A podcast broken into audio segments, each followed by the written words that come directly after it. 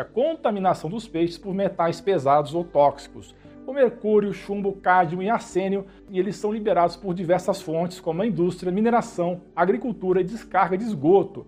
E o que acontece então quando esses metais entram na cadeia alimentar dos peixes? Eles se acumulam nos organismos aquáticos ao longo do tempo, tornando-os perigosos para a nossa saúde. Você sabia que o tamanho e a idade do peixe pode influenciar na segurança do consumo humano? Quanto mais velho e maior o peixe, mais metal pesado ele vai ter acumulado no seu corpo. Isso acontece porque na cadeia alimentar os peixes maiores costumam se alimentar de outros menores.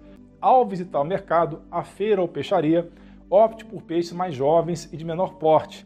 Dessa forma, a tendência é que eles acumulem menos mercúrio nos seus corpos. Por exemplo, o atum é um peixe grande que se alimenta de outros menores, enquanto a sardinha é um peixe menor e que se alimenta principalmente de algas. Por isso, a sardinha é uma escolha muito interessante para a saúde